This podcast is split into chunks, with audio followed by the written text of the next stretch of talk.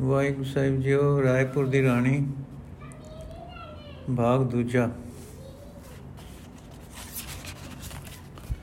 ਜਮਨਾ ਦਾ ਕਿਨਾਰਾ ਜਿੱਥੇ ਸਤਿਗੁਰੂ ਜੀ ਨੇ ਪੌਂਟੇ ਦੀ ਨੀਂਹ ਧਰੀ ਸੀ, ਜਿੱਥੇ ਅੱਜਕੱਲ ਸੁੰਦਰ ਛੋਟਾ ਜਿਹਾ ਪਰ ਉੱਚਾ ਗੁਰਦੁਆਰਾ ਹੈ, ਇੱਕ ਅਜਸ ਕੁਦਰਤੀ ਨਜ਼ਾਰੇ ਦਾ ਥਾਂ ਹੈ। ਨਦੀ ਦਾ ਸੁੰਦਰ ਪ੍ਰਵਾਹ ਰਮਣੀਕ ਕੁਦਰਤੀ ਨਜ਼ਾਰੇ ਮਨ ਨੂੰ ਮੋਹੇ ਬਿਨ ਨਹੀਂ ਛੱਡਦੇ। ਅਸਲ ਵਿੱਚ ਇਹ ਥਾਂ ਦੇਖ ਕੇ ਅੰਦਾਜ਼ਾ ਹੁੰਦਾ ਹੈ ਕਿ ਸ੍ਰੀ ਗੁਰੂ ਗੋਬਿੰਦ ਸਿੰਘ ਜੀ ਕੁਦਰਤੀ ਸੁੰਦਰਤਾ ਦੇ ਕਿੱਡੇ ਵੱਡੇ ਕਰਦਾਨ ਤੇ ਪਿਆਰੇ ਸਨ। ਔਰ ਉਹਨਾਂ ਦੀ ਚੋਣ ਕੈਸੀ ਅਦਭੁਤ ਹੋਇਆ ਕਰਦੀ ਸੀ। ਪਿੱਛੇ ਸਫਾ 140 ਤੇ 10 ਆਏ ਹਾਂ ਕਿ ਬੰਗਾਣੀ ਜੁੱਧ ਜਿੱਤ ਕੇ ਪੌਂਟੇ ਆਏ ਤਾਂ ਸਿੱਖਾਂ ਵਿੱਚ ਫਤਿਹ ਸ਼ਾਹ ਤੇ ਹੱਲਾ ਕਰਨ ਦਾ ਚਾਅ ਸੀ। ਪਰ ਸਤਿਗੁਰੂ ਜੀ ਨੇ ਆਪਣੇ ਵਿਜੇ ਪਾ ਚੁੱਕੇ ਦਲ ਦੇ ਉਤਸ਼ਾਹ ਨੂੰ ਫਤਿਹ ਸ਼ਾਹ ਪਰ ਹਮਲਾ ਕਰਨੋਂ ਰੋਕਿਆ। ਰੁਕ ਤਾਂ ਗਏ, ਪਰ ਉਹਨਾਂ ਦੇ ਵੱਧੇ ਹੋਏ ਦਿਲਾਂ ਦੇ ਉਛਾਲੇ ਬੜੇ ਆਹਰ ਅਜ਼ਰ ਦੇਖੇ। ਤਦ ਵਿਚਾਰਿਆ ਕਿ ਹੁਣ ਇਹਨਾਂ ਦੇ ਪੈਰ ਟਿਕਣੇ ਨਹੀਂ। ਇਹਨਾਂ ਨੂੰ ਮੋੜਨ ਵਰਜਣ ਦੀ ਥਾਂ ਅਨੰਦਪੁਰ ਦੇ ਮੋੜ ਵਸਾਉਣ ਤੇ ਕਿਲੇ ਬੰਦ ਕਰਨ ਵੱਲ ਲਾ ਦੇਈਏ। ਸ੍ਰੀ ਮੁਖਵਾਕ ਵਿੱਚ ਵੀ ਇਹ ਗੱਲ ਆਈ ਹੈ।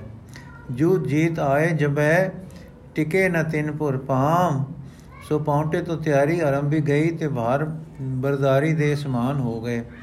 ਸਭ ਤੋਂ ਪਹਿਲਾਂ ਤੇ ਸੁਖ ਦਾ ਸਮਾਨ ਜ਼ਖਮੀਆਂ ਦਾ ਸੀ, ਜੋ ਬੜੇ ਆਰਾਮ ਨਾਲ ਤੋਰੇ ਗਏ। ਰਾਖੀਦਾਰੀ, ਇਲਾਜ ਤੇ ਖਾਣ ਪਾਨ ਦੇ ਸਮਾਨ ਨਾਲ ਕੀਤੇ ਗਏ। ਸਾਰੀ ਤਿਆਰੀ ਹੋ ਕੇ ਕੂਚ ਹੋ ਗਈ। ਸ੍ਰੀ ਗੁਰੂ ਜੀ ਨੇ ਲਾਹੜ ਪਿਲ, ਪਿੰਡ ਲਾਗੇ ਆ ਕੇ ਡੇਰਾ ਪਾ ਦਿੱਤਾ ਤੇ ਇੱਥੇ 12 13 ਦਿਨ ਮੁਕਾਮ ਰੱਖਿਆ ਤੇ ਸੈਰ ਸ਼ਿਕਾਰ ਕਰਦੇ ਰਹੇ। ਇੱਥੇ ਸਿਕੰਦਰ ਲੋਧੀ ਦੀ ਸ਼ਿਕਾਰਗਾ ਸੀ। ਉਹ ਇੱਥੇ ਆ ਕੇ ਟਿਕਿਆ ਤੇ ਸ਼ਿਕਾਰ ਕਰਿਆ ਕਰਦਾ ਸੀ। ਇੱਕ ਹੋਰ ਮੁਖਲਸ ਖਾਨ ਨਾਮੇ ਮੁਗਲਾਂ ਦੇ ਅਹੁਦੇਦਾਰ ਨੇ ਇੱਥੇ ਕਿਲਾ ਬਣਾਇਆ ਹੋਇਆ ਸੀ ਜਿਸ ਨੂੰ ਮੁਖਲਸਗੜ ਕਹਿੰਦੇ ਸਨ। ਇੱਥੇ ਇਸੇ ਤੇ ਕਬਜ਼ਾ ਕਰਕੇ ਬਾਬੇ ਬੰਦੇ ਨੇ ਇਸ ਨੂੰ ਲੋਹਗੜ ਬਣਾਇਆ ਸੀ ਤੇ ਆਪ ਇੱਥੇ ਹੀ ਰਿਹਾ ਸੀ। ਤੇ ਕਿਤਨਾ ਚਿਰ ਪਾਤਸ਼ਾਹੀ ਦਲਾਂ ਤੇ ਮੁਕਾਬਲੇ, ਦਲਾਂ ਦੇ ਮੁਕਾਬਲੇ ਕਰਦਾ ਰਿਹਾ ਸੀ। ਜਿੱਥੇ ਸਤਗੁਰਾਂ ਦਾ ਤੰਬੂ ਲੱਗਾ ਸੀ, ਉੱਥੇ ਹੁਣ ਟੋਕਾ ਸਾਹਿਬ ਨਾਮੇ ਗੁਰਦੁਆਰਾ ਹੈ। ਇਸ ਤੋਂ ਕੋਕ ਦੂਰ ਦੀ, ਇਸ ਤੋਂ ਕੋਕ ਦੀ ਵਿਖਪੁਰ ਇੱਕ ਪਿੰਡ ਹੈ, ਜਿਸ ਦਾ ਨਾਮ ਹੁਣ ਟੋਟਾ ਹੈ। ਜਿਸ ਦਾ ਨਾਮ ਹੁਣ ਟੋਟਾ ਹੈ। ਇਸ ਪਿੰਡ ਦੇ ਰੰਗੜਾ ਨੇ ਸਤਗੁਰ ਦੇ ਭਾਰ ਬਰਦਾਰੀ ਦੇ ਉਠ ਚਰਾ ਲਏ ਤੇ ਸਤਗੁਰਾਂ ਦੇ ਭਾਰ ਬਰਦਾਰੀ ਦੇ, ਭਾਰ ਬਰਦਾਰੀ ਦੇ ਉਠ ਚੁਰਾ ਲਏ। ਜੋ ਫੜੇ ਗਏ ਤੇ ਸਤਗੁਰੂ ਜੀ ਨੇ ਪਿੰਡ ਨੂੰ ਕਿਹਾ ਕਿ ਇਹ ਤਾਂ ਟੋਟਾ ਹੈ। ਹੁਣ ਤੱਕ ਉਸ ਦੇ ਲੋਕੀ ਟੋਟਾ ਕਹਿੰਦੇ ਹਨ। ਇਹ ਵੀ ਲਿਖਿਆ ਹੈ ਕਿ ਲਾਹੜ ਸ੍ਰੀ ਗੁਰੂ ਜੀ 10-12 ਦਿਨ ਰਾਜੇ ਮੇਦਨੀ ਪ੍ਰਕਾਸ਼ ਦੇ ਸੰਦੇਸੇ ਆਉਣ ਤੇ ਉਤਰੇ ਤੇ ਠਹਿਰੇ ਰਹੇ ਸੇ। ਬੁੱਧੂ ਸ਼ਾਹ ਵੀ ਸਡੋਰੇ ਤੋਂ ਇੱਥੇ ਆ ਕੇ ਆਪ ਦੇ ਸਤਸੰਗ ਵਿੱਚ ਸੁਖੀ ਹੁੰਦਾ ਰਿਹਾ ਸੀ। ਇੱਥੇ ਦੀਵਾਨ ਸਜਦੇ ਰਹੇ, ਸੰਗਤਾਂ ਵੀ ਹਾਜ਼ਰ ਹੁੰਦੀਆਂ ਤੇ ਲਾਹੇ ਲੈਂਦੀਆਂ ਰਹੀਆਂ।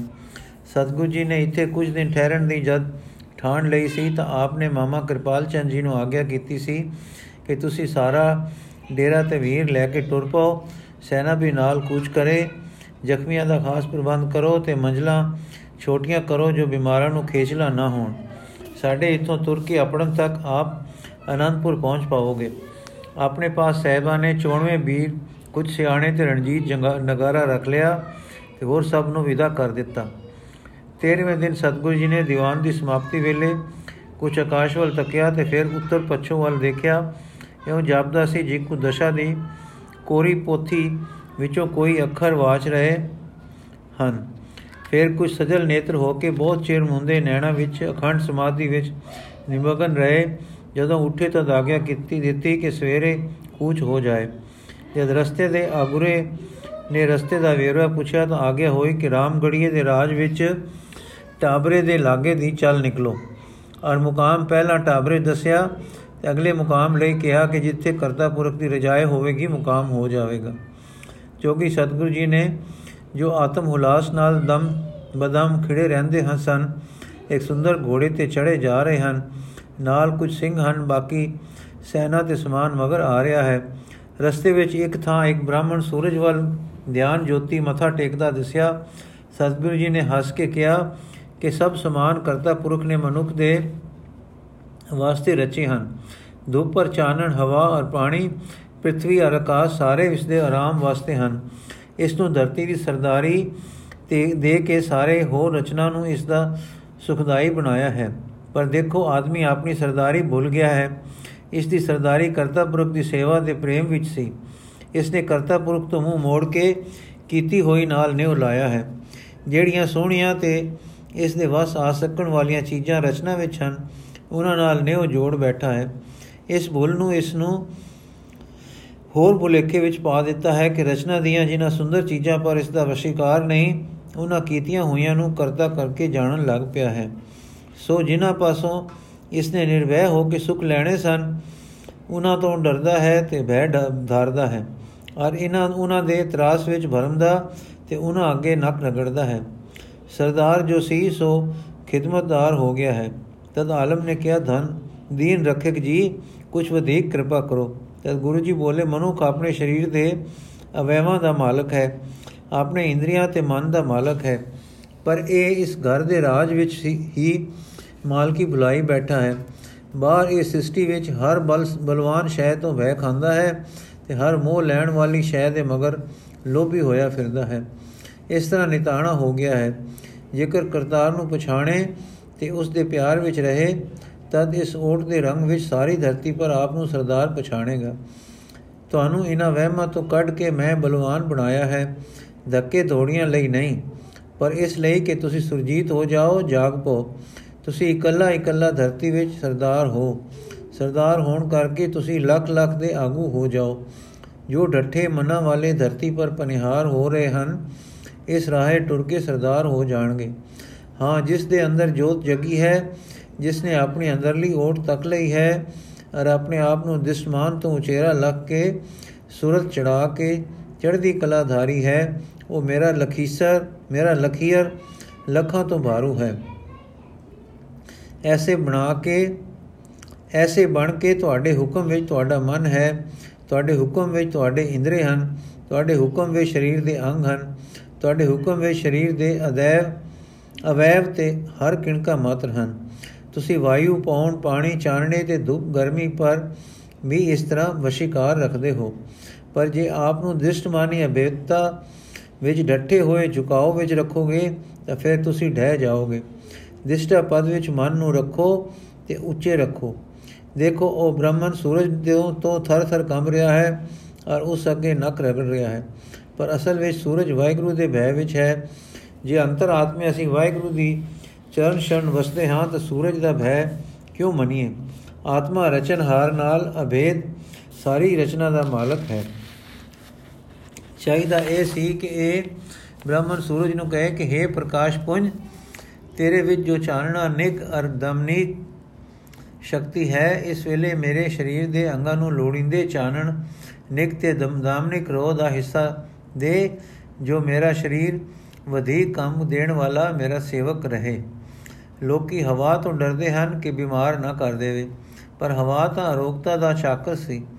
ਪਾਣੀ ਤੋਂ ਡਰਦੇ ਹਨ ਅਰ ਵਰਣ ਸਮਝ ਕੇ ਅਰਗੀਆਂ ਦਿੰਦੇ ਹਨ, ਪਰ ਜਲ ਤਾਂ ਪਾਲਣਹਾਰ ਸੀ। ਇਸੇ ਤਰ੍ਹਾਂ ਚਾਨਣ ਤੇ ਦੁੱਖ ਸਭ ਸਰੀਰ ਦੇ ਸੁਖ ਲਈ ਹਨ। ਸਰੀਰ ਦੇ ਅੰਦਰ ਵਸਣ ਵਾਲਾ ਸਰਦਾਰ ਹੈ ਜੋ ਮਾਲਕ ਦੇ ਹੁਕਮ ਵਿੱਚ ਤੁਰੇ ਤਾਂ। ਜੋ ਹੁਕਮ ਨੂੰ ਮਨ ਜਾਣਦਾ ਹੈ ਉਹ ਹੁਕਮ ਮਨਾਉਣ ਵਿੱਚ ਵੀ ਪ੍ਰਸੰਨ ਹੁੰਦਾ ਹੈ। ਉਹ ਸਾਰੀ ਰਚਨਾ ਪਾਸੋਂ ਵਧੇਕ ਤੋਂ ਵਧੇਕ ਸੁਖ ਲੈ ਸਕਦਾ ਹੈ। ਪਰ ਅੰਤਰ ਆਤਮੇ ਮੇਲ ਪਾਏ ਬਿਨਾ ਸੁਰਤ ਵਿੱਚ ਸਰਦਾਰੀ ਦਾ ਭਾਵ ਨਹੀਂ ਉਪਜਦਾ। ਐਵੇਂ ਜੋ ਆਪ ਨੂੰ ਉੱਚਾ ਸਮਝ ਬਹਿੰਦਾ ਹੈ, ਉਹ ਹੰਕਾਰ ਹੈ। ਪਰਮਾਤਮਾ ਨਾਲ ਮੇਲ ਪਾ ਕੇ ਸੁਰਤ ਵਿੱਚ ਜੋ ਉੱਚਾ ਭਾਵ ਟਿਕਦਾ ਹੈ, ਉਹ ਉਨਮਨ ਹੈ। ਉਹ ਅਸਲ ਚੜ੍ਹਦੀਆਂ ਕਲਾ ਹਨ। ਇਸ ਤਰ੍ਹਾਂ ਦੇ ਨਿਰੋਲ ਚੜ੍ਹਦੀਆਂ ਕਲਾ ਦੇ ਉਪਦੇਸ਼ ਕਰਦੇ ਆਪਣੇ ਪਿਆਰਿਆਂ ਦੇ ਆਤਮ ਬਲਾਂ ਦੇ ਵੱਲ ਖੋਲਦੇ ਸ੍ਰੀ ਗੁਰੂ ਜੀ ਟਾਬਰੇ ਪਹੁੰਚੇ। ਅੱਗੇ ਡੇਰੇ ਦਾ ਸਮਾਨ ਕੋਈ ਨਹੀਂ ਸੀ, ਪਰ ਸ੍ਰੀ ਗੁਰੂ ਜੀ ਨੇ ਪਿਆਰਿਆਂ ਨੂੰ ਦੱਸਿਆ ਕਿ ਸਾਡੇ ਵਾਸਤੇ ਸਭ ਸਮਾਨ ਕੁਦਰਤ ਅੱਗੇ ਤਿਆਰ ਕਰੇਗੀ। ਸਾਨੂੰ ਚਿੰਤਾ ਕਰਨ ਦੀ ਲੋੜ ਨਹੀਂ। ਸਾਡੇ ਲਈ ਮਾਲਕ ਨੂੰ ਹਰ ਦਮ ਚੇਤੇ ਕਰਨ ਦੀ ਲੋੜ ਹੈ। ਨਾਨਕ, ਚਿੰਤਾ ਮਤ ਕਰੋ। ਚਿੰਤਾ ਤਿਸੀ ਹੈ। ਜਦ ਅਸੀਂ ਮਾਲਕ ਦੇ ਹੋ ਜਾਂਦੇ ਹਾਂ, ਤਦ ਮਾਲਕ ਆਪੇ ਸਾਡਾ ਸਭ ਕੁਝ ਸੁਵਾਰਦਾ ਹੈ। ਸੋਈ ਗੱਲ ਹੋਈ ਜਦ ਟਾਬਰੇ ਪਹੁੰਚ ਪਹੁੰਚ ਕੇ ਪਹੁੰਚੇ ਤਦ ਰਾਉ ਨੂੰ ਅੱਗੇ ਹੀ ਖਬਰ ਲੱਗ ਚੁੱਕੀ ਸੀ। ਉਤਾਰੇ ਲਈ ਸਾਫ਼ ਮੈਦਾਨ ਸੀ। ਸੈਨਾ ਲਈ ਤੰਬੂ, ਲੰਗਰ ਘੋੜਿਆਂ ਲਈ ਘਾਸ ਤੇ ਹੋਰ ਸਭ ਕੁਝ ਤਿਆਰ ਸੀ। ਰਾਏ ਨੇ ਆਪ ਆ ਕੇ ਦਰਸ਼ਨ ਕੀਤੇ, ਮੱਥਾ ਟੇਕਿਆ, ਤਲਵਾਰ ਚਰਨਾਂ ਵਿੱਚ ਪੇਸ਼ ਕੀਤੀ। ਇੱਕ ਘੋੜਾ ਤੇ 500 ਰੁਪਇਆ ਭੇਟਾ ਕੀਤਾ। ਔਰ ਪਹਾੜੀ ਕੰਬਲ ਜਿਨ੍ਹਾਂ ਨੂੰ ਗੁਦਮੇ ਆਖਦੇ ਹਨ, ਬਹੁਤ ਸਾਰੇ ਭੇਟਾ ਕੀਤੇ, ਸ੍ਰੀ ਗੁਰੂ ਜੀ ਨੇ ਇੱਕ ਪੇਸ਼ ਕਬਜ਼ ਰਾਜੇ ਨੂੰ ਦਿੱਤੀ ਔਰ ਵਰ ਦਿੱਤਾ ਕਿ ਜਦ ਇਸ ਦਾ, ਜਦ ਤੱਕ ਇਸ ਦਾ ਸਤਕਾਰ ਕਰੋਗੇ, ਧਰਮ ਔਰ ਪ੍ਰਤਾਪ ਬਣਿਆ ਰਹੇਗਾ। ਸ਼ਸਤਰ ਦਾ ਸਨਮਾਨ ਦਾਤੇ ਨਾਲ ਅੰਤਰਾਤਮੇ ਨਿਉ ਦਾ ਵਸੀਲਾ ਬਣਿਆ। ਭਾਈ ਗਿਆਨ ਸਿੰਘ ਜੀ ਲਿਖਦੇ ਹਨ ਕਿ ਹੁਣ ਤੱਕ ਉਹਨਾਂ ਦੀ ਸੰਤਾਨ ਨੇ ਇਹ ਪੇਸ਼ ਕਬਜ਼ ਸਤਕਾਰ ਨਾਲ ਰੱਖਿਆ ਹੋਇਆ ਹੈ। ਲੋਂਡੇ ਪੈਰ ਸਤਗੁਰੂ ਜੀ ਅਚਾਨਕ ਉਤਾਵਲੇ ਹੋ ਕੇ ਟੁਰ ਪਏ, ਤਦ ਸਾਰੇ ਡੇਰੇ ਵਿੱਚ ਕੂਚ ਬੋਲ ਗਿਆ। ਇੱਕ ਦਿਨ ਰਾਜ ਮਹਿਲ ਵਿੱਚ ਸਾਰੇ ਬੈਠੇ ਸਨ। ਮਾਈ ਜੀ ਨੇ ਮੱਥਾ, ਮਾਈ ਜੀ ਨੇ ਟਿੱਕਾ ਜੀ ਦੀ ਕੁਝ ਗੱਲਬਾਤ ਹੋ ਰਹੀ ਸੀ। ਅੰਦਰਲੇ ਦੇ ਕੋਮਲ ਤੇ ਸ਼ਰਧਾ ਭਰੇ ਪ੍ਰੇਮ ਦਾ ਵੇਰਵਾ ਚੱਲ ਰਿਹਾ ਸੀ ਕਿ ਰਾਣੀ ਦੀਆਂ ਦਿਲ ਤਰਬਾਂ ਕਮ ਖੜੋਤੀਆਂ। ਨੈਣ ਮੁੰਦ ਹੋ ਗਏ। ਆਪਾ ਚਰਨ ਝਰਨ ਝਰਨ ਝਰਨ ਹੋਇਆ। ਨਿਮਰਤਾ ਵਿਰਾਗ ਅਰਦਾਸ ਦੇ ਦਰਸ਼ਨ, ਸਿੱਖ ਤੇ ਭਾਵ ਅੰਦਰੋਂ ਆਕਾਸ਼ੀ ਪੀਂਗ ਤੇ ਸਤ ਰੰਗਾਂ ਵਾਂਗੂ ਚੜਾਕਾਰ ਹੋ ਲਿਸਕੇ, ਚਕਰਾਕਾਰ ਹੋ ਲਿਸਕੇ। ਆਕਾਸ਼ੀ ਪੀਂਗ ਦੇ ਸਤ ਰੰਗਾਂ ਵਾਂਗੂ ਚਕਰਾਕਾਰ ਹੋ ਲਿਸਕੇ। ਉਹ ਭਾਵ ਹੇਠ ਲਿਖੇ ਛੰਦ ਵਿੱਚ ਅੰਕਿਤ ਹਨ। ਕੁਲਵਾਸ ਹੈ ਚੰਗੇਰਾ ਦਹੀ ਜੇ ਕੁਲਵਾਸ ਹੈ ਚੰਗੇਰਾ ਦੋਹੀ, ਦਿਸੀ ਮੈਂ ਪਾਇਆ। ਦੌਲਤ ਤੇ ਮਾਲ ਵੀ ਹੈ ਮਿਲਿਆ, ਮਿਲਖ ਸਵਾਇਆ। ਰਾਣੀ ਹਰਾਜ ਕਰਦੀ, ਟੁਰਦਾ ਹੁਕਮ ਹੈ ਮੇਰਾ, ਸੁਖ ਹੈ ਨਸੀਬ ਸਾਰਾ, ਬ੍ਰਹਮਾ ਨੇ ਜੋ ਬਣਾਇਆ। ਐ ਪਰ ਗੁਲੇਖੜਾ ਸੀ ਅੰਦਰ ਪਿਆ ਹਨੇਰਾ, ਜਿਸ ਵਿੱਚ ਰਚੀ ਸਰਾਵਲ ਸੀ ਵਿਨਾਸ਼ ਮਾਇਆ। ਠੰਡਕ ਜਦੀ ਮੈਂ ਪਾਈ, ਸੁਖ ਰੂਪ ਜਾਣ ਮਾਣੀ, ਸੂਰਜ ਨਹੀਂ ਸੀ ਤਾਂ ਮਾਇਆ ਦੀ ਡਲ ਵਿੱਚ ਆਇਆ ਕਿਰਕਾ ਸੀ ਪ੍ਰੇਮ ਵਾਲਾ ਵਸਦਾ ਸੀ ਅੰਦਰੇ ਉਹ ਡਿਠਾ ਨ ਇਸ ਨੂੰ ਸੀ, ਦੁਰ ਤੋਂ ਸੀ ਲਾਇਆ, ਨਾਲ ਲਾਇਆ। ਇਸ ਨੂੰ ਪਛਾਣਿਆ ਨਾ, ਪਿਛਾ ਨ ਇਸ ਦਾ ਡਿਠਾ, ਦੀਵਾ ਸੀ ਚਾਨਣਾਏ ਇਸ ਨੂੰ ਮੈਂ ਚਾ ਭਵਾਇਆ ਚਾਨਣ ਪਿਆ ਅਗੇਰੇ, ਪਿਛਾ ਗਿਆ ਸੀ ਲੁਕਦਾ, ਗੋਦ ਰੰਗ ਸੋਹਣੇ ਦਿਲ ਦੇਖ ਕੇ ਲੁਭਾਇਆ। ਰੰਗਾਂ ਦੇ ਵਿੱਚ ਰੰਗੀ ਜਾਤੇ ਨ ਨਾਸ਼ ਹੋਣੇ ਉਡ ਜਾਣਗੇ, ਇਹ ਸਾਰੇ ਜਦ ਕਾਲ ਨੇ ਹਿਲਾਇਆ ਚੰਗੇ ਨਸੀਬ ਮੇਰੇ ਆਈ ਇੱਕ ਦੇਵ ਰਾਣੀ, ਜਿਸਨੇ ਆਟੁੰਬਿਆ ਤੇ ਸੁੱਤੀ ਨੂੰ ਚਾ ਜਗਾਇਆ। ਬੋਲੀ ਹੈ ਗਾਫਲੇ, ਤੂੰ ਸੁੱਤੀ ਪਈ ਹੈ ਹਾਏ ਤਫਾਰੇ ਲਟ, ਤਾਰੇ ਲਟਕ ਗਏ ਹਨ, ਵੇਲਾ ਪ੍ਰਭਾਤ ਆਇਆ। ਹੈ ਰਾਤ ਬੀਤ ਚੱਲੀ, ਸੁੱਤੀ ਹੈ ਕਿਸ ਬੁਲੇ ਵੇ, ਚਿੱਟਾ ਚੜ ਦਿਹਾੜਾ ਉੜੇਗਾ ਸਭ ਕਮਾਇਆ ਪਿਛੇ ਜੋ ਪਾਇਆ ਸੀ, ਲੀਤਾ ਹੈ ਭੋਗੇ ਤੇ ਅਗਲੀ ਮੰਜ਼ਲ ਦੇ ਚੋਗਾ ਪਾਂਦੀ ਨੂੰ, ਪਾਂਦੀ ਤੂੰ ਕੀ ਬਣਾਇਆ? ਪਿਛਲੀ ਮਜ਼ਲ ਦਾ ਵਖਰ, ਇਸੇ ਮੁਕਾਮ ਖਾਦਾ, ਅਗਲੀ ਲਈ ਨ ਇਥੇ ਇਕੱਠਾ ਤੋ ਕੁਝ ਕਰਾਇਆ। ਪੈਂਡਾ ਹੈ ਗੋਰੀਏ ਨੀ ਦੁਰਦੇ ਅਸੀਂ ਮੁਸਾਫਰ ਲੱਖਾਂ ਮਹਿਲ ਤੋਂ ਆਏ। ਅੱਗੇ ਹੈ ਰਾਸ ਵਾਇਆ, ਦਿਲ ਨੂੰ ਲਗਾ ਕੇ ਇੱਥੇ ਡੇਰਾ ਤੂੰ ਘਤ ਬੈਠੀ, ਸਿਰ ਤੇ ਸਵਰ, ਸਫਰ ਕਰਾਰਾ, ਚਿਤੇ ਕਦੇ ਨਾ ਆਇਆ। ਉਠ ਹੋਸ਼ ਕਰ ਸਿਆਣੀ, ਵੇਲਾ ਨ ਹੋਰ ਚਾਵੇ ਠਹਿਰੇ ਸਮਾ ਕਦੀ ਨਾ, ਮੁੜ ਕੇ ਕਦੀ ਨਾ ਆਇਆ। ਅਭੜ ਪਈ ਮੈਂ ਜਾਗੀ ਆਖਾਂ, ਪਿਆਰ ਵਾਲੀ ਸੁਤੀ ਨੂੰ ਜੇ ਜਗਾਇਆ, ਚਈਏ ਮਦਲ ਮਜ਼ਲ ਪੁਜਾ, ਪੁਚਾਇਆ। ਆਖੇ ਉਹ ਦੇਵ ਰਾਣੀ, ਔਖੀ ਨ ਗਲ ਕੋਈ ਗੜਦੀ ਦੀਪ ਕਰ ਲੈ ਸਿਧਾ ਇਸ, ਕਰ ਲੈ ਸਿੱਧਾ ਜਿਸ ਦਾ ਸਿਰੁਖ ਦੁਆਏ ਭੁਆਇਆ ਕਿਉਂਕਾ ਸੀ ਪ੍ਰੇਮ ਵਾਲਾ ਰਖਿਆ ਦੁਰੇ ਤੋਂ ਅੰਦਰ ਉਸ ਦਾ ਮੁ ਫੇਰ ਕੇ ਤੂੰ ਦੁਨੀਆ ਦੇ ਵਿੱਚ ਲਗਾਇਆ ਮੂੰਹ ਮੋੜ ਉਸ ਦਾ ਅੰਦਰ, ਪਿਛੇ ਪਰਤ ਕੇ ਤੱਕੀ ਬੈਠਾ ਹੈ ਕੌਣ? ਪਿਆਰਾ ਜਿਸਨੇ ਸੀਏ ਦਿਖਾਇਆ। ਇਸ ਚਾਨਣੇ ਦੇ ਨਾਲੇ, ਉਸ ਚਾਨਣੇ ਨੂੰ ਦੇਖੀ ਜਿਸ ਦੀ ਰਜਮ ਇਹ ਹੋਵੇ, ਇਸ ਨੂੰ ਜਿਨੇ ਬਣਾਇਆ। ਦੇਵੀ ਨੇ ਦੀਪ ਘਟਦਾ ਫੜ ਕੇ ਜਦੋਂ ਬੁਆਇਆ, ਆਹਾ ਮੈਂ ਰੂਪ ਡਿਟਾ ਜਬ ਜਗ ਰੂਪ ਜਿਸ ਬਣਾਇਆ। ਪਿੱਛੇ ਪਰਤ ਨਜ਼ਰ ਨੇ ਝਾਕੀ ਅਜੀਬ ਵੇਖੀ, ਠਾਡਾ ਗੁਰੂ ਹੈ ਜਿਸ ਤੇ, ਜਿਸ ਦਾ ਹੈ ਰੂਪ ਦਾਇਆ। ਜੋਲੀ ਹੈ ਅਡ ਬੈਠਾ, ਭਰਿਆ ਪ੍ਰੇਮ ਕੂਕੇ, ਬਾਲੋ ਮੁੜਾਓ ਘਰ ਨੂੰ ਖੇਡੇ ਸਮਾ ਗੁਮਾਇਆ ਮਿੱਟੀ ਹੈ ਖੇਡ ਪਿਆਰੀ, ਕੀਤੀ ਹੈ ਬਹੁਤ ਸਾਰੀ। ਮਿੱਟੀ ਨ ਕਮ ਆਉ ਇਸ ਦਾ ਜੋ ਢੇਰ ਲਾਇਆ। ਹੱਥ ਪੈਰ ਲਿਬੜੇ ਹਨ, ਮੈਲੇ ਗਏ ਹੋ ਸਾਰੇ। ਰਾਤੀ ਜਦੋਂ ਮੁੜੋਗੇ, ਜਾਸੀ ਚਾ ਬਿਲਾਇਆ ਦੋਣੇ ਦਾ ਕਸ਼ਟ ਭਾਰੀ ਹੋ ਸੋ ਥੋਸੀ ਤਦੋਂ ਮਿਲਾਲ ਆ ਜਾਓ ਘਰ ਸਵੇਲੇ, ਮੂੰਹ ਧੋਂਦਿਆਂ ਬਣਾਇਆ। ਪਿਆਰੀ ਏ ਸਤਿਗੁਰੂ ਦੀ ਮਸਤੀ, ਭਰੀ ਏ ਬਾਣੀ, ਮਿੱਠੀ ਦਿਰ ਤੇ ਰਸ ਭਰੀ ਨੇ ਸੀਨੇ ਚ ਪ੍ਰੇਮ ਲਾਇਆ। ਅੰਦਰ ਹੈ ਰੂਪ ਵਸਦਾ, ਵਸਦੀ ਹੈ ਯਾਦ ਨਾਲੇ, ਜਿ ਖਿੱਚਦੀ ਹੈ ਖਿੱਚ ਪਿਆਰੀ, ਐਸਾ ਹੈ ਰੰਗ ਲਾਇਆ। ਤਰਸਾ ਖੜੀ ਹੋ ਦਵਾਰੇ ਦਰਸ਼ਨ ਸ਼ਰੀਕ ਹੋ, ਸ਼ਰੀਰ ਹੋਵੇ, ਪਿਆਰਾ ਜਦੋਂ ਹੈ ਚੋਜੀ, ਹੁਣ ਰੂਪ ਧਾਰ ਆਇਆ। ਓ ਗਣ ਭਰੇ ਅਸੀਹਾਂ, ਕਰਮੋ ਧਰਮ ਤੋਂ ਖਾਲੀ। ਐ ਪਰ ਬਿਰਦ ਦੇ ਸਦਕੇ ਪਦਤਾ ਨੂਨ ਜਗਾਇਆ। ਦਰਸ਼ਨ ਦੀ ਤਾਂਗ ਜਾਗੀ ਜਾਗੀ ਵਧੀ ਵਧੇਰੇ। ਦਿਨ ਰਾਤ ਇਸ ਮੈਨੂੰ ਵਿੱਚ ਤਾਂਗ ਦੇ ਲਗਾਇਆ। ਆਵੇ ਹੈ ਤ੍ਰਾਣ ਕਰਤਾ ਸ੍ਰਿਸ਼ਟੀ ਉਧਰ, ਉਧਾਰ ਵਾਲੇ ਬੇੜਾ। ਇਹ ਮੰਜ ਧਾਰੇ ਘੁੰਮਣ ਦੇ ਵਿੱਚ ਆਇਆ।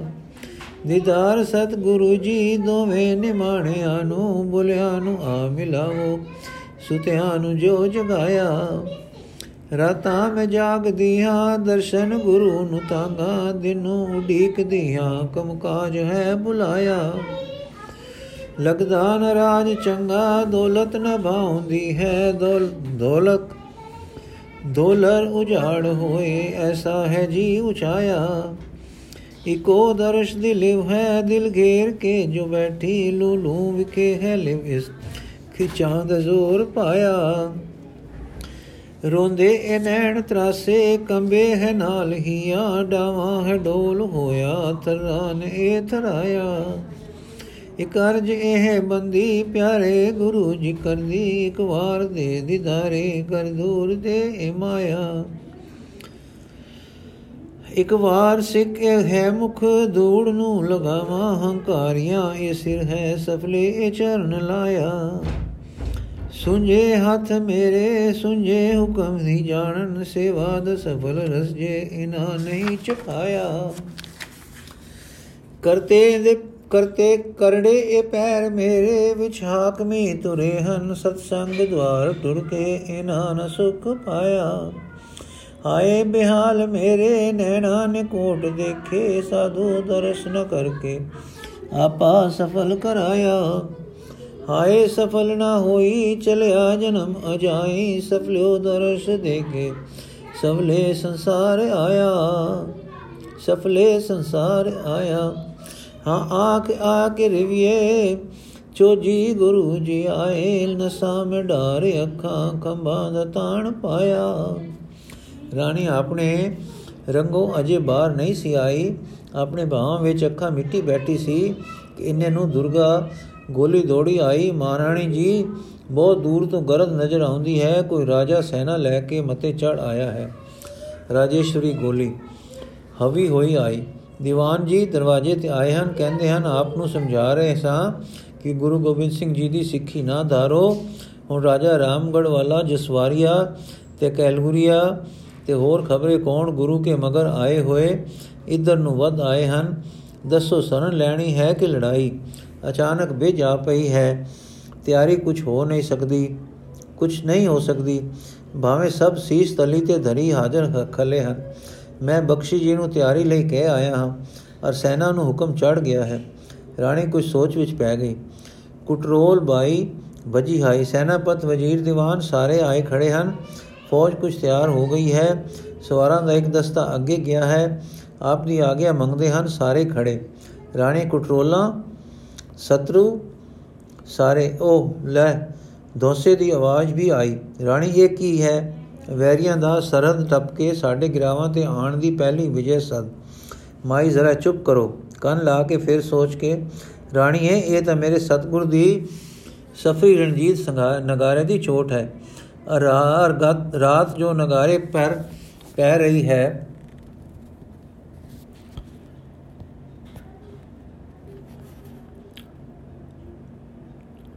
ਉਹ ਇਸ ਅਰਥ ਵਾਲੀ ਹੈ ਕਿ ਅਸੀਂ ਸਜਣਾ ਦੇ ਇਲਾਕੇ ਵਿੱਚ ਆਏ ਹਾਂ।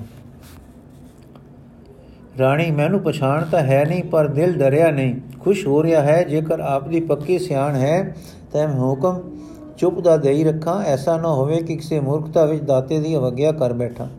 ਹੁਣ ਨਗਾਰੇ ਦੀ ਆਵਾਜ਼ ਬੰਦ ਹੋ ਗਈ ਤੇ ਨਰਸਿੰਗੇ ਦੀ ਆਵਾਜ਼ ਪਹੁੰਚੀ। ਇਸ ਵਿੱਚ ਪੀਲੇ, ਪੀਲੋ ਨਾਲ ਮਿਲਦੀ ਸੁਰ ਵਿੱਚ ਕੋਈ ਧੁਨੀ ਸੀ, ਜਿਸ ਨੂੰ ਪਛਾਣ ਕੇ ਮਾਈ ਨੇ ਕਿਹਾ, ਬੇਖਤਰ ਹੋ, ਵੈਰੀ ਉਦਲ ਨਹੀਂ ਹੈ। ਇਹ ਸ਼ਹਿਨਾਈ ਨਾਲ ਨਰਸਿੰਗੇ ਦੀ ਮਿਲਵੀ ਸ਼ੈ ਹਿੰਦੁਸਤਾਨ ਵਿੱਚ ਮੇਰੇ ਪਿਆਰੇ ਦੇ ਸੰਗੀਤਕਾਂ ਬਿਨ ਕੌਣ ਵਜਾ ਸਕਦਾ ਹੈ? ਪਿਆਰੀ ਬੱਚੀ, ਡਰ ਦਾ ਥਾਂ ਫੁੱਲੀ ਨਾ ਸਮਾ, ਇਹ ਤਾਂ ਪ੍ਰੀਤਮ ਜੀ ਆ ਗਏ ਦੀ ਸਦ ਹੋ ਰਹੀ ਹੈ। ਪ੍ਰੀਤਮ ਜੀ ਆ ਗਏ, ਕਹਿ ਸੀ, ਕੀ ਸੀ? ਇੱਕ ਜਾਦੂ ਦੀ ਟੇਕ ਸੀ। ਰਾਣੀ ਮਗਨ ਹੋ ਗਈ, ਸੁੰਦਰ ਤੇ ਭੋਲੇ ਚਿਹਰੇ ਵਾਲੇ ਟਿੱਕਾ ਜੀ ਤੇ ਕਮਰ ਜੀ ਚਾਉ ਨਾਲ ਭਰ ਗਏ। ਗੋਲੀਆਂ ਬਾਹਰੋਂ ਆ ਰਹੀਆਂ ਸਨ, ਪਰ ਅੰਦਰ ਭਚਕ ਹੋ ਖੜੇ, ਖੜੋ ਜਾਂਦੀਆਂ ਸਨ। ਰਾਣੀ ਦੇ ਦਿਲ ਤੇ ਖੁਸ਼ੀ ਸੀ ਅਰ ਵਿਰਾਗ ਭਰਿਆ ਚਾਉ ਸੀ, ਪਰ ਦੇਵੀ ਤੇ ਵਾਲਾ, ਦੇਵੀ ਭੈ ਵਾਲਾ। ਆਨੰਦ ਸੀ, ਪਰ ਠੰਡਾ ਤੇ ਸੀਤਲ। ਨਿਮਰਤਾ ਸੀ, ਪਰ ਸਿਦਕ ਵਾਲੀ। ਔਗੁਣਾ ਦੀ ਯਾਦ ਸੀ, ਪਰ ਪਵਿੱਤਰ ਆਸਾ ਨਾਲ ਭਰੀ ਹੋਈ। ਸਾਰੇ ਭਾਵ ਮਗਨ ਚਾਉ ਵਿੱਚ ਲੈ ਜਾ ਰਹੇ ਸਨ। ਕੁਝ ਚਿਰ ਇਉਂ ਰਹਿ ਕੇ ਰਾਣੀ ਬੋਲੀ, ਅਮੀਏ, ਮੇਰਾ ਹੁਣ ਆਪ ਦਾ, ਆਪਣਾ ਆਪ ਵਸ ਨਹੀਂ। ਸਤਗੁਰ ਸਾਡਾ, ਅਸੀਂ ਸਤਗੁਰ ਦੇ। ਮੇਰੀ ਕੁਲਾ ਰੀਤ ਤੇ ਲੋਕ ਲਾਜ ਦੇ ਭੈ ਚੱਲੇ ਹਨ। ਜੋ ਵਾਹਿਗੁਰੂ ਦੇ ਦਰੋਂ ਆਪ ਤਾਰਨ ਇੱਥੇ ਆਉਂਦਾ ਹੈ, ਜੋ ਪਾਪੀਆਂ ਨੂੰ ਸੱਦਾ ਨਹੀਂ, ਪਾਪੀਆਂ ਨੂੰ ਕਲਿਆਣ ਦੇਣ ਲਈ ਆਪ ਪਹੁੰਚਦਾ ਹੈ ਉਸ ਅੱਗੇ ਕੀ ਰਾਜ ਸੀਟ ਹੈ ਕੀ ਕੁਲ ਦੀ ਰੀਤ ਤੇ ਕੀ ਦੇਸ਼ ਦੀ ਚਾਲ? ਚਾਹੇ ਲੋਕ ਹੱਸਣ ਅਮੀ ਚਾਹੇ ਤੂੰ ਵੀ ਗੁੱਸੇ ਹੋ, ਮੈਂ ਉਹਨਾਂ ਰਾਹਾਂ ਥਾਣੀ ਸਦਕੜੇ ਹੋਣ ਚੱਲੀ ਹਾਂ, ਜਿਨ੍ਹਾਂ ਰਾਹਾਂ ਤੋਂ ਵਾਹਿਗੁਰੂ ਦਾ ਦੁਲਾਰਾ ਆ ਰਿਹਾ ਹੈ। ਮੈਂ ਹੁਣ ਪਰਦੇ ਤੇ ਗੁੰਡਾਂ ਨੂੰ ਤਿਲਾਂਜਲੀ ਦੇ ਕੇ ਉਸ ਧੂੜ ਵਿੱਚ ਲੇਟਣ ਚੱਲੀ ਹਾਂ, ਜੋ ਪਿਆਰੇ ਦੇ ਚਰਨਾਂ ਨਾਲ ਪਵਿੱਤਰ ਹੋ ਗਈ ਹੈ। ਆ ਅਮੀਏ ਮੈਨੂੰ ਸਤਗੁਰ ਦੇ ਚਰਨਾਂ ਦੀ ਧੂੜ ਬਣਾ ਦੇ, ਜਾਂ ਮੈਨੂੰ ਦਰਗਾਹ ਦੇ ਬਸੀਟ ਦੇ ਚਰਨ ਕਮਲਾਂ ਦੀ ਰਜ ਦੇ, ਲੈ ਦੇ। ਐਉਂ ਕਹਿੰਦੀ, ਰਾਣੀ ਬੱਚਿਆਂ ਨੂੰ ਨਾਲ ਨਾਲ ਲਈ ਅਤ ਪ੍ਰੇਮ ਨਿਮਰਤਾ ਭਰੀ ਗੰਭੀਰ ਚਿਹਰੇ ਨਾਲ ਦਮਕਦੀ। ਬਾਹਰ ਆਈ ਤੇ ਸਿੱਧੀ ਡਿਉਂਡੀ ਵਿੱਚੋਂ ਬਾਹਰ ਨਿਕਲ ਖੜੋਤੀ। ਮਾਈ ਜੀ ਨੇ ਰਾਣੀ ਦਾ ਹੱਥ, ਖੱਬਾ ਹੱਥ ਫੜ ਸਕਿਆ ਸੀ ਤੇ ਨਾਲ ਨਾਲ ਜਾ ਰਹੀ ਸੀ। ਸੱਜੇ ਪਾਸੇ ਟਿੱਕਾ ਜੀ ਮਾਤਾ ਜੀ ਦੀ ਬਾਹ ਦੇ ਕਲਾਵੇ ਵਿੱਚ ਸਨ ਤੇ ਗੋਲੀਆਂ ਦਾ ਸਮੁਦਾਇ ਮਗਰ ਸੀ। ਐਲਕਾਰ ਬਾਹਰ ਖੜੇ ਸਨ। ਭਰੀ ਹੋਈ ਮਿੱਠੀ ਗੰਭੀਰ ਪਰ ਮਸਾ ਮਸਾ ਨਿਕਲ ਰਹੀ। ਆਵਾਜ਼ ਨਾਲ ਰਾਣੀ ਨੇ ਆਖਿਆ, ਵਜ਼ੀਰ, ਸੈਨਾਪਤ, ਦੀਵਾਨ, ਸਾਰੇ ਸਜਣੋ, ਸੈਨਾ ਸਮੇਤ ਮੇਰੇ ਮਗਰ ਮਗਰ ਆਓ। ਪਾਪਾ ਨੂੰ ਵਿਦਵੰਸ ਕਰਨ ਵਾਲਾ ਤੇ ਪਾਪੀਆਂ ਨੂੰ ਤਾਰਨ ਵਾਲਾ ਬਲੀ ਜੋਧਾ ਆ ਗਿਆ ਹੈ, ਉਸਨੇ ਬਿਨਾ ਕਮਾਨ ਖਿੱਚੇ ਸਾਨੂੰ ਸਰ ਕਰ ਲਿਆ ਹੈ। ਉਸ ਦੀ ਸ਼ਰਨ ਤਾਰਨ ਤਰਨ ਹੈ। ਹੁਕਮ ਸੀ ਕਿ ਨਰ ਰਾਣੀ ਦਾ ਇੱਕ ਕਰਾਰਾ ਤੇਜ ਸੀ। ਕੁਝ ਨਾ ਸਮਝੇ, ਪਰ ਸਾਰੇ ਸਤਰੰਜ ਦੇ ਮੋਹਰਿਆਂ ਵਾਂਗ ਜਿੱਧਰ ਚਲਾਏ ਗਏ ਚੁੱਪਚਾਪ ਟੁਰ ਪਏ। ਦਲ ਹੁਣ ਨਗਰ ਤੋਂ ਥੋੜੀ ਦੂਰ ਸੀ। ਰਾਣੀ ਅੱਗੇ ਵਧੀ ਔਰ ਆਪਣੇ ਪਾਪਾਂ ਦੇ ਵੈਰੀ ਦੇ ਰਸਤੇ ਪਰ ਸਾਹਮਣੇ ਆ ਗਈ। ਅੱਖਾਂ ਚੁੱਕਦੀ ਹੈ, ਪਰ ਦਿਲ ਉਛਲਦਾ ਹੈ, ਕਲੇਜਾ ਧੜਕਦਾ ਹੈ, ਖਿੱਚ ਤੇ ਸਰਦਾ ਉਮਗ ਉਮਗ ਸਿਰ ਨੂੰ ਚੜਦੀ ਹੈ। ਅੱਖਾਂ ਅੱਗੋਂ ਚਾਨਣੇ ਦੇ ਕਈ ਛੱਲੇ ਸੂਰਜ ਦੇ ਵਾਂਗ ਲੰਘਦੇ ਮਾਨੋ ਦੇਖਣ ਸ਼ਕਤੀ ਅੱਗੇ ਹਨੇਰਾ ਪਾ ਜਾਂਦੇ ਹਨ। ਤੱਕਦੀ ਹੈ, ਫਿਰ ਜਕਦੀ ਹੈ। ਸਿਰ ਨੀਵਾ ਕਰ ਲੈਂਦੀ ਹੈ ਕਿ ਮੈਂ ਅਭਾਗਣ ਪਵਿੱਤਰਤਾ ਪੁੰਜ ਦਾ ਦਰਸ਼ਨ ਕਰਨ ਲੱਗੀ ਹਾਂ, ਪਰ ਫਿਰ ਖਿੱਚ ਕੇ ਸਿਰ ਉੱਚਾ ਕਰਦੀ ਹੈ ਅਰ ਤੱਕਦੀ ਹੈ। ਇਸ ਤਰ੍ਹਾਂ ਕਰਦਿਆਂ ਪਾਪਾਂ ਦੇ ਵੈਰੀਆਂ ਦਾ ਸਰਦਾਰ ਅਤ ਨੇੜੇ ਆ ਗਿਆ। ਉਸ ਦੇ ਸਜ ਸਬਜੇ ਘੋੜੇ ਦੀ ਟਾਪ ਸਿੱਖ ਦੇ ਦਿਲਾਂ ਦੀ ਧਾਪ ਨੇ ਮੱਧਮ ਕਰ ਦਿੱਤੀ। ਕਰ ਉਹ ਬਾਂਗਾ ਚੌਕੜੀਆਂ ਭਰ ਕੇ ਤੁਰਨ ਵਾਲਾ ਘੋੜਾ ਸਹਿਜ ਸਹਿਜ ਚੱਲ ਰਿਹਾ ਹੈ। ਰਾਣੀ ਹੁਣ ਬਿਉਸੀ ਖਿੱਚਦੀ ਮਾਰੀ ਖਿੱਚੀ ਜਾ ਰਹੀ ਹੈ। ਉਹ ਘੋੜੇ ਦੇ ਪਾਸ ਆਪਣੀ ਹੰਸ ਵਰਗੀ ਸਡੋਲ ਗਿੱਚੀ, ਜਿਸ ਅੱਗੇ ਦੋਸ਼, ਦੇਸ਼ ਨਿਉਂਦਾ ਸੀ, ਨਿਉ ਗਈ। ਉਹ ਅਮੇਲ ਸਿਰ ਜਿਸ ਵਿੱਚ ਵਸਦੀ ਅਕਲ ਦੀ ਮੁਤਾਜੀ ਨੀਤੀ ਵੇਤਾ ਕਰਿਆ ਕਰਦੇ ਸਨ, ਦੇਖੋ ਕਿਸ ਤਰ੍ਹਾਂ ਹਟਾਇਆ ਜਾ ਰਿਹਾ ਹੈ। ਉਹ ਦੇਖੋ, ਅਕਲਾਂ ਵਾਲਾ, ਮਾਨ ਵਾਲਾ ਤੇ ਤਾਜ ਵਾਲਾ ਸੀਸ ਜਗਤ ਸਿੱਧ ਦੇ ਸੇਤੂ ਚਰਨਾ ਪਰ ਜਾ ਟਿਕਿਆ ਹੈ। ਰਕਾਬਾਂ ਵਿੱਚ ਪਿਆਰੇ ਚਰਨ ਕਮਲ ਹਨ ਅਰ ਚਰਨਾ ਕਮਲਾਂ ਤੇ ਪ੍ਰੇਮ ਭਰਿਆ ਸਿਰ ਪਿਆ ਹੈ। ਹਾਂ ਜੀ, ਦੋਸੇ ਦੁਕਾਰ ਪੈਂਦੀ ਦੇਂਦੀ ਹੈ, ਉਹ ਸੁਣਾਈ ਪ੍ਰੀਤਮ ਗੁਰੂ ਜੀ ਆਏ, ਰਾਣੀ ਧਿਆਨ ਲਾਈ। ਸੁਣ ਕੇ ਸੁਨੇਹੜਾਏ ਕੁਲਾਜ ਸੀ ਨਸਾਈ ਪਰਦੇ ਦੀ ਰੀਤ ਭੁੱਲੀ, ਉਮੜੀ ਘਟਾ ਦਿਨਿਆਈ ਭੁੱਲੀ ਸੀ ਕੌਣ ਮੈਂ ਹਾਂ, ਰਾਣੀ ਕੇ ਕੀਰ ਕੋਈ? ਕਿੱਥੋਂ ਟੁਰੀ ਤੇ ਕਿਧਰ ਚਲੀ ਹਾਂ ਕਰਕੇ ਧਾਈ? ਨੈਣਾ ਨੇ ਨੀਰ ਭਰਿਆ, ਮੋਤੀ ਢਲਕ ਕੇ ਢਲਦੇ, ਸੂਰਤ ਪਿਆਰੜੇ ਦੀ ਦਿਸਦੀ ਹੈ ਝਿਲ ਮਿਲਾਈ। ਨਾਜ਼ਕ ਮਲੂਕ ਪੈਰਾਂ ਵਾਲੀ ਵਿਰਾਗ ਮਤੀ, ਜਾਂਦੀ ਟੁਰਦੀ ਹੈ ਪਿਆਰੀ। ਪਰਵਾਹ ਹੈ ਨਕਾਈ ਦੇਖੋ, ਉਹ ਪਹੁੰਚ ਜਾਂਦੀ, ਸਤਗੁਰ ਦੇ ਪਾਸ ਉਹ ਪਾਸ ਹੋਵੇ। ਘੋੜਾ ਖੜੋਂਦਾ ਹੈ, ਸਰਦਾ ਦੀ ਰੋਕ ਖਾਈ। ਝੁਕਿਆ ਉਹ ਸੀਸ ਵੱਡਾ ਆਕੜ, ਕਦੀ ਸੀ ਅੰਦਰ ਪੈਂਦਾ ਚਰਨ ਕਮਲ ਤੇ। ਇੱਕ ਝਰਨ ਝਰਨ ਆਈ। ਕੋਈ ਨ ਹੋਸ਼ ਬਾਕੀ, ਚਰਨਾਂ ਦੀ ਮੋਜ ਆਈ। ਕੈਸੀ ਹੈ ਮੋਜ ਉੱਚੀ, ਜਿਨ ਹੋਸ਼ ਸਭ ਭੁਲਾਈ। ਨਿਵਾ ਜਗਤ ਹੈ ਹੋਇਆ, ਨਿਵੀ ਅਕਲ ਹੈ ਪਿੱਛੇ। ਉੱਚੀ ਸੁਰਤ ਖੜੀ ਹੈ ਸੁਰਤੇ ਵਿਖੇ ਸਮਾਈ। ਦੂਸਰੇ ਪਾਸੇ ਹੋਣਹਾਰ ਟਿੱਕਾ ਸੀ। ਟਿੱਕਾ ਜੀ ਉਸੇ ਤਰ੍ਹਾਂ ਚਰਨ ਕਮਲ ਤੇ ਸ਼ੀਸ਼ ਟਿਕਾ ਰਹੇ ਹਨ।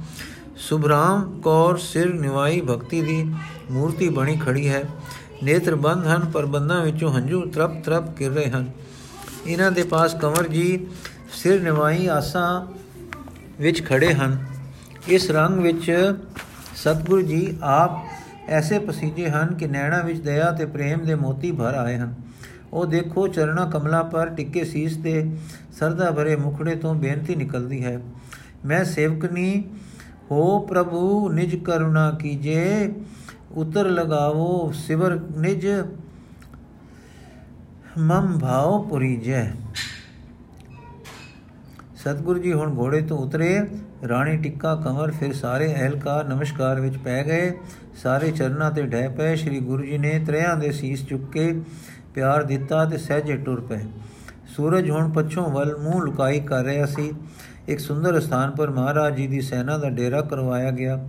ਸਭ ਦਾ ਯਥਾ ਯੋਗ ਲੋੜ ਦਾ ਸਮਾਨ ਪਹੁੰਚਾਇਆ ਗਿਆ।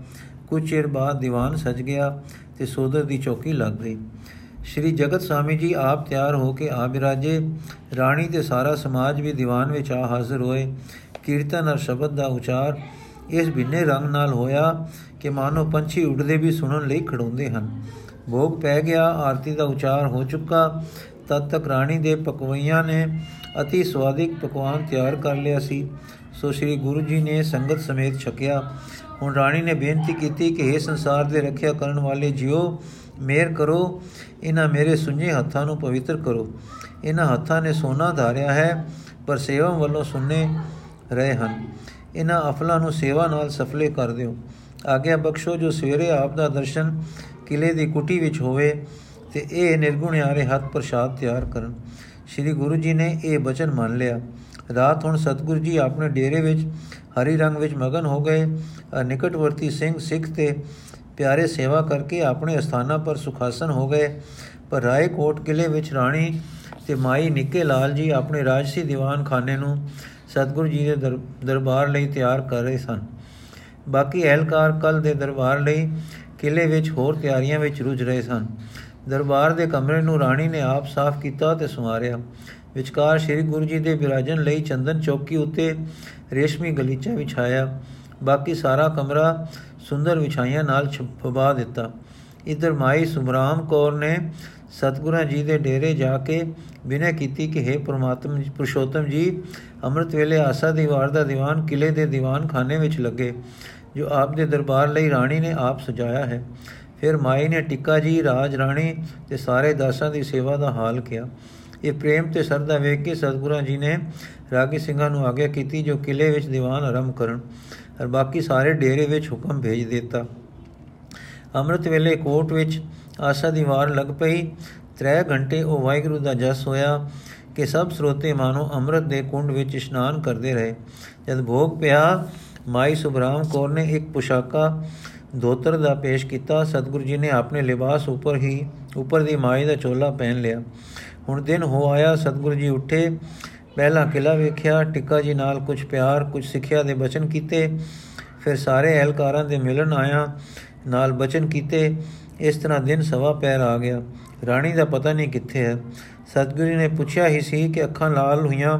ਲੰਗਰ ਵਿੱਚੋਂ ਰਾਣੀ ਬਾਹਰ ਆਈ ਤੇ ਹਾਜ਼ਰ ਹੋ ਕੇ ਪ੍ਰਸ਼ਾਦ ਦੀ ਆਗਿਆ ਮੰਗੀ। ਸਤਗੁਰੂ ਜੀ ਨੇ ਉਸ ਦਾ ਭਾਵ ਤੇ ਨਿਮਰਤਾ ਤੱਕ ਕੇ ਬਚਨ ਕੀਤਾ। ਨਿਵੇ ਸੁ ਗੌਰਾ ਹੋਏ, ਨਿਵੇ ਸੁ ਗੌਰਾ ਹੋਏ। ਫਿਰ ਉੱਠ ਕੇ ਪ੍ਰਸ਼ਾਦ ਵਾਲੇ ਦਲਾਲ ਵਿੱਚ ਗਏ। ਜਿਸ ਪ੍ਰੀਤ ਨਾਲ ਪ੍ਰਸ਼ਾਦ ਤਿਆਰ ਹੋਇਆ ਸੀ, ਉਸੇ ਰਸ ਨਾਲ ਸਤਗੁਰੂ ਜੀ ਤੇ ਸਾਰੀ ਸੰਗਤ ਨੇ ਛਕਿਆ। ਸਤਗੁਰੂ ਜੀ ਹੁਣ ਟੁਰਨੇ ਲਈ ਤਿਆਰ ਹੋਏ। ਰਾਣੀ ਦਾ ਚਿੱਤ ਸੀ ਕਿ ਸਤਗੁਰੂ ਜੀ ਕੁਝ ਦਿਨ ਉੱਥੇ ਠਹਿਰ ਕੇ ਉਸ ਨੂੰ ਉਸ ਦੀ ਪ੍ਰਜਾ ਨੂੰ ਵਾਹਿਗੁਰੂ ਦੀ ਸ਼ਰਣੀ ਲਾਉਣ। ਪਰ ਉਸ ਨੂੰ ਪਤਾ ਸੀ ਕਿ ਆਪ ਨੇ ਅਨੇਕਾਂ ਨੂੰ ਤਾਰਨਾ ਤੇ ਛੇਤੀ ਅਪੜਨਾ ਹੈ। ਇਸ ਕਰਕੇ ਆਗਿਆ ਮੰਨੀ ਅਰ ਇੱਕ ਥੈਲੀ ਮੋਹਰਾਂ ਦੀ ਸਤਗੁਰਾਂ ਜੀ ਦੇ ਚਰਨਾਂ ਅੱਗੇ ਰੱਖ ਕੇ ਪੁੱਤਰਾਂ ਨੂੰ ਪਦ ਪਦਮ ਤੇ ਲਿਟਾ ਦਿੱਤਾ ਤੇ ਬਿਨੇ ਕੀਤੀ, ਹੈ ਅਵੇ ਪਦ ਦੇ ਦਾਤਾ ਜੀ ਦਾਸ ਜਾਣਕਰ ਨਿਵਾਜ ਲਓ। ਤਾਂ ਸਤਗੁਰੂ ਜੀ ਨੇ ਆਗਿਆ ਕੀਤੀ, ਤੇਰਾ ਪੁੱਤਰ ਰਾਜ ਰਖੀ ਹੈ। ਰਾਜ ਅਰ ਸਿੱਖੀ ਦੋਵੇਂ ਗੱਲਾਂ ਨਾਲ ਪੂਰਤ ਹੋਸੀ। ਤੂੰ ਮਾਤਾ ਹੈ, ਇਸ ਦੀ ਪਾਲਕ ਰੱਖਿਅਕ ਹੈ, ਸਿੱਖਿਅਕ ਨਹੀਂ, ਸਿੱਖਿਅਕ ਹੈ। ਹੋਏ ਪ੍ਰਸੰਨ, ਸ੍ਰੀ ਪ੍ਰਭ ਕਹਿਓ, ਸਿਰ ਕੇਸ ਰਖੀ ਜੈ ਆਯੁਧ ਵਿਦਿਆ ਕੇ ਬਿਖੈ, ਸੁਤ ਨਿਪੁਨ ਕਰੀ ਜੈ ਫਿਰ ਕੰਵਰ ਜੀ ਨੂੰ ਵਰਦਾਨ ਦਿੱਤਾ ਕਿ ਤਦ ਰਾਣੀ ਕੇਸਾਂ ਵੱਲੋਂ ਕੁਝ ਜਕਦੀ ਦਿਸੀ। ਪਹਾੜੀ ਰਾਜਿਆਂ ਤੇ ਤੁਰਕਾਂ ਦਾ ਕੁਝ ਭੈ ਫੇਰ ਅੱਖਾਂ ਅੱਗੇ ਆ ਗਿਆ। ਪੁਨ ਫਰਮਾਇਓ, ਸ੍ਰੀ ਪ੍ਰਭੂ ਨੈ ਮਾਨੋ ਤਰਾਸਾ, ਕੇਤਿਕ ਦਿਨ ਇਹ ਰਾਜ ਹੈ, ਫਿਰ ਹੋਏ ਬਿਨਾਸਾ। ਰਾਣੀ ਨੇ ਆਗਿਆ ਸਿਰ ਧਰੀ, ਧਰ ਮੰਨੀ। ਸਤਗੁਰੂ ਜੀ ਨੇ ਪ੍ਰਸੰਨ ਹੋ ਕੇ ਇੱਕ ਤਲਵਾਰ ਤੇ ਢਾਲ ਬਖਸ਼ੀ।